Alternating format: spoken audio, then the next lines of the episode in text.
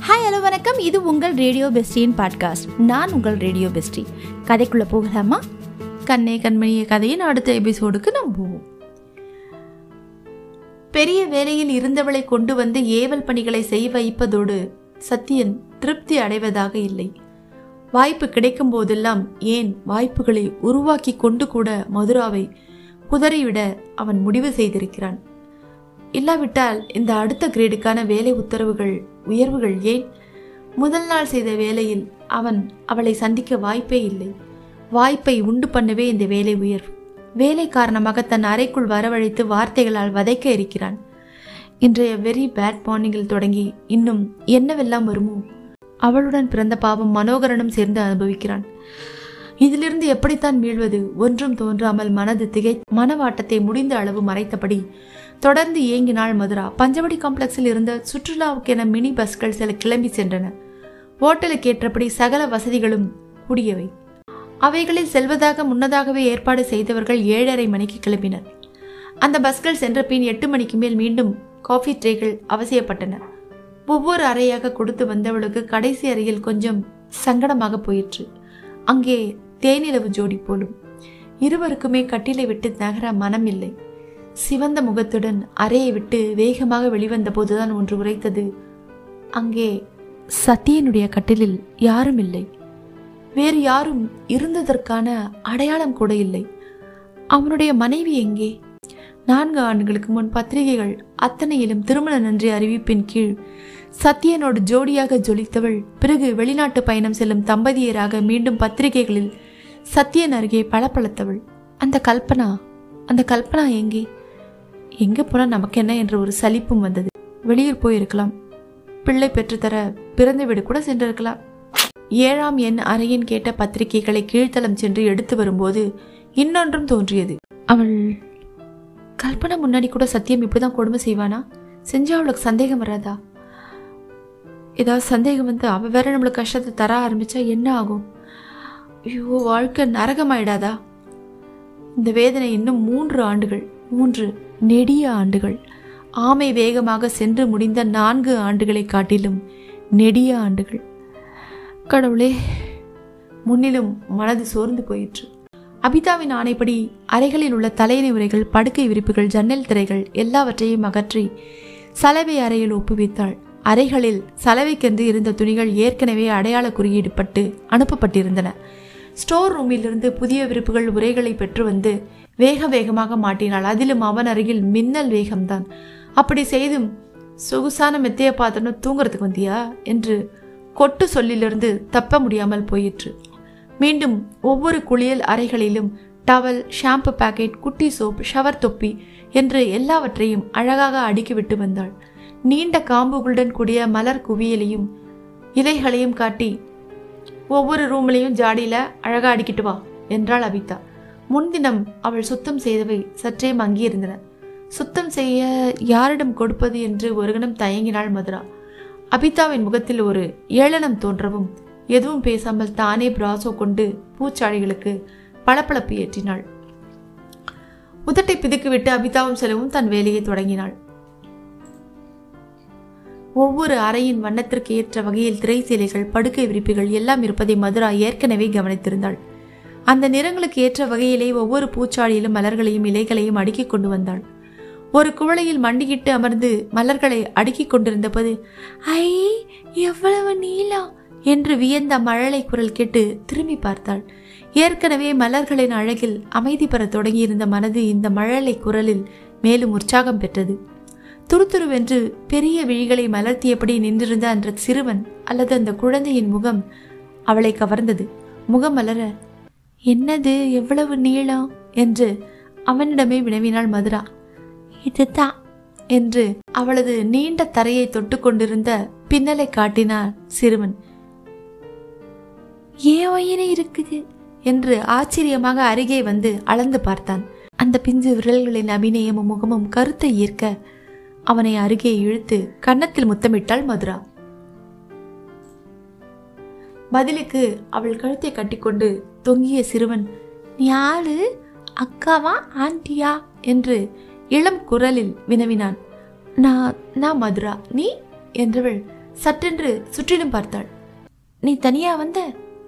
உன்னோட யாரு? என்று விழிகளில் துழாவிய வண்ணம் அவள் கேட்கையிலே அவசர காலடி ஓசை கேட்டது. ஐயையோ! என்று மதுராவின் மடியில் ஒளிந்து கொள்ள முயன்றது குழந்தை. சிவா கண்ணே நீங்க ஒளிஞ்சிட்டு இருக்க என்று கேட்டபடி ஒரு நடுத்தர வயது பெண் ஓடி வந்தாள். ஆயா என்று நினைத்தாள் மதுரா. பார்த்துட்டு இருக்கும்போதே ஓடி வந்துருச்சுமா பாரு சாப்பாடு அப்படியே இருக்கு என்று தட்டை காட்டினாள். வாயா வந்து சாப்பிடுமா என்று அன்பாக அழைத்தாள். மாட்ட என்று அழுத்தம் திருத்தமாக அறிவித்துவிட்டு மதுராவின் மடியில் இன்னமும் அழுந்தி கொண்டான் அந்த சிவாக்கண்ணு அவனை மெல்ல வருடி உன் அப்பா ரொம்ப குள்ளமா சிவா? என்று வினவினாள் மதுரா. ஏதோ சொல்ல முயன்ற ஆயாவை மதுரா விழிகளில் அடக்க ரோஷ் எங்க அப்பா அவ்வளோ உயரம்? என்று மேல் தளத்தை காட்டினான். உன் அப்பா இவ்வளோண்டு தான் சாப்பிடுவாராக்கும் "ம்ஹும், எங்க அப்பா எவ்வளோ சாப்பிடுவாரு? என்று முடிந்த மட்டும் கையை விரித்து காட்டியது குழந்தை. அதானே பார்த்தேன். உன் அப்பா அவ்வளோ சாப்பிட்டதால தான் அவ்வளோ வளர்த்துருக்காரு. நீயும் அது மாதிரி வளர வேணாமா சும்மா இவ்வளோண்டு சாப்பிட்டா நீ இவ்வளோதான் இருக்கணும். என்று மதுரா கேட்கவும் சிறுவன் திகைத்து போனான். உடனேயே ஆ கிடையாது கிடையாது நானும் அவ்வளோ வளர்வேன். ஆயா டா ஆ ஆ என்று வாயை திறந்து காட்டினான். ஆயா ஊட்ட ஊட்ட மடமடவென்று உண்ணவும் தொடங்கினான். நானும் தான் சாப்பிட்டாதான் வளரலாம் சாப்பிட்டாதான் வளரலாம் தலை தலையா அடிச்சுக்கிறேன். இப்ப பாரு கப்பு கப்புன்னு முழுகுது என்றபடி ஊட்டினாள் ஆயா. இப்போ உண்மையாவே அவனுக்கு பசிச்சிருக்கலாம் என்று ஆயாவுக்கு இதமாக கூறிவிட்டு தன் வேலையை தொட அடடே சிவா குட்டி எப்போ வந்த? இப்பதான் சாப்பிட்றியா? ஆயா பிள்ளை பசியால தவண்டு போயிட்டான் பார் என்று உருகி அப்படி வந்தாள் அவிதா. வழக்கமா என்று தொடங்கிய ஆயாவை அலட்சியம் செய்து என்னோட வரியா பேபி?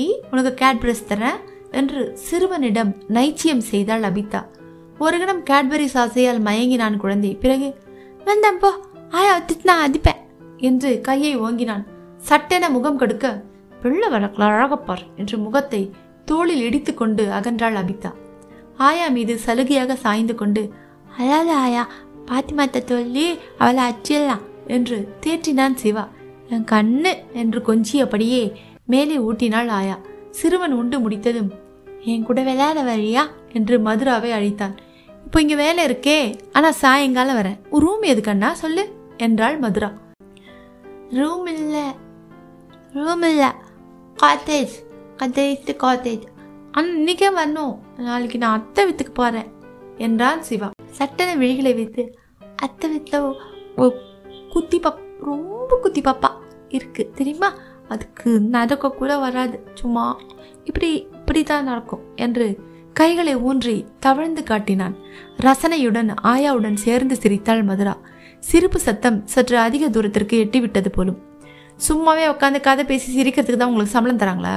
எவ்வளோ நேரம் தான் இந்த பூவை சொருகிட்டே நிற்கும் என்று அதட்டியபடி அபிதா வந்து விட்டாள் அந்த ஆயாவையும் விடவில்லை. வம்பளக்கிறதுக்கு யார் கிடப்பாங்கன்னு வந்தியா ஆயா? போ போ வேலையை பார். இல்லைனா நான் இங்க ரிப்போர்ட் பண்ண வேண்டியிருக்கும் என்று அவளையும் ஒரு மிரட்டு மிரட்டினாள். அபிதாவிற்கு வெவ்வெவ்வே என்று காட்டிய சிறுவனை பிடித்து தோளில் தூக்கி கொண்டு விரைந்து சென்று மறைந்தாள் ஆயா. யாரோ ஒருவர் வீட்டு குழந்தையை பார்த்து கொள்ளும் ஆயா இந்த அபிதாவிடம் ஏன் இப்படி பயப்பட வேண்டும்? அல்லது ஓட்டலை சேர்ந்த கிரீஷில் இந்த ஆயா வேலை செய்கிறவளோ எதுவும் நடவாதது போல பாவனையுடன் மலர் பொதிந்த பூக்கு வழிகளை அந்தந்த அறைகளுக்கு எடுத்து செல்லலானால் மதுரா.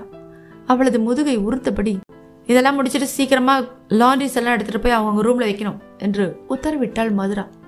பழைய மாதிரியே உரிய அறைகளில் துணிகளை அடுக்கி வார்ட்ரோப்பில் தொங்க விட்டு விட்டு வந்தாள். சத்யனுடைய ஷர்ட்டை ஆங்கரில் மாட்டும்போது அவசரத்தில் கை நழுவியது. அவன் வந்து விடுவானோ? என்ற அச்சத்தில் அவசரம் அவசரமாக செய்த வேலை வீணாகி ஒரு முறைக்கு இருமுறையாக செய்யும்படியாயிற்று. இவனுடைய முகத்தை பார்க்கப் போகிறோம் என்ற நினைவில் விழித்ததிலிருந்து குதூகுலமாக இருந்த நாட்கள் அநியாயமாக நினைவுக்கு வந்து துன்புறுத்தின. சிரமத்துடன் மனதை சமநிலைக்கு கொண்டு வந்து வேலைகளை தொடர்ந்தாள். ஆனாலும் இது எவ்வளவு காலம் சாத்தியப்படும்? வேதனையின் ஊடே மாலையில் வேலை முடிந்ததும் சிவாமியின் நினைவில் கொஞ்சம் மகிழ்ச்சி உண்டாயிற்று. என்ன அருமையான குழந்தை.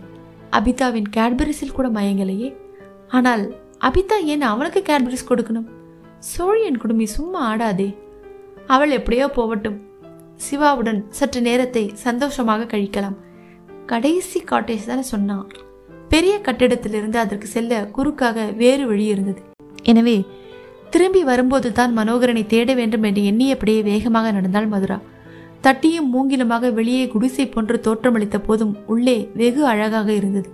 வராந்தா ஹால் படுக்கையறை குளியலறை என்று குட்டி வீடுதான் அது. அங்கே மதியம் கண்ட ஆயா சிறுவனோடு இன்னொரு அழகிய பெண்ணும் இருந்தாள். அவள்தான் சிவாவுடைய அத்தை என்று தெரிய வந்தது. அந்த அத்தை மதுராவை பார்த்ததும் ஏனோ சற்று அதிசயப்பட்டார் போல தோன்றியது. உடனேயே அதை மறைத்துக்கொண்டு புன்னகை தவழ வந்தவளை வரவேற்றாள். என் பேர் நித்யா சிவாவோட அத்தை. நீங்க தான் மதுராவா? வந்ததுல இருந்து அவன் உங்களுடைய ஜபந்தான் பண்றான் என்று முறுவல் செய்தாள். நாளைக்கு உங்கள் வீட்டுக்கு வரப்போறானாமே என்று பதிலாக புன்னகை செய்தாள் மதுரா. ஆமாம் அம்மா வெளிநாட்டுக்கு போயிட்டதால் இங்கே தனியாக இருக்க வேணாம்னு அழைச்சிட்டு போகிறேன் வந்து உங்களுக்கு ஃப்ளவர்ஸ்னால் ரொம்ப பிடிக்குமா? என்று விசாரித்தாள் நித்யா. ஆமாம் ஏன் கேட்குறீங்க இல்லை பூஜாடியில் பூவெல்லாம் அடுக்கிக்கிட்டு இருக்கும்போது உங்களை பார்த்தாங்களாமே சிவாவும் ஆயாவும்? சும்மா பொழுதுபோக்காக அந்த வேலையை அவள் எடுத்து செய்ததாக நித்யா நினைப்பது மதுராவுக்கு புரிந்தது. ஒரு கண தயக்கத்துக்கு பின் நான் இங்கே வேலை செய்கிறேன் பூஜாடியில் ஃப்ளவர்ஸ் எல்லாம் அடுக்கி வைக்கிறது என்னுடைய வேலையில் ஒரு வேலை என்றாள். ஓ வியப்புடன் பார்த்துவிட்டு தமிழ்நாட்டில் வேலையே கிடைக்கலையா? உங்களை பார்த்தா படித்தவங்க மாதிரி இருக்கு. இங்கேயே கூட கிளரிக்கல் ஜாப் ஏதாவது இருக்குமே? ஏன் இந்த வேலை செய்கிறீங்க சம்பளம் கூட ரொம்ப குறைவாக இருக்குமே? என்று அனுதாபம் காட்டி விசாரித்தாள் மற்றவள். இல்லை இங்கேயே தங்கியிருக்கிறேன். பிடித்தமெல்லாம் போக வருது என்றாள் மதுரா. மீண்டும் நித்யாவின் முகத்தில் வியப்பு தோன்றியது.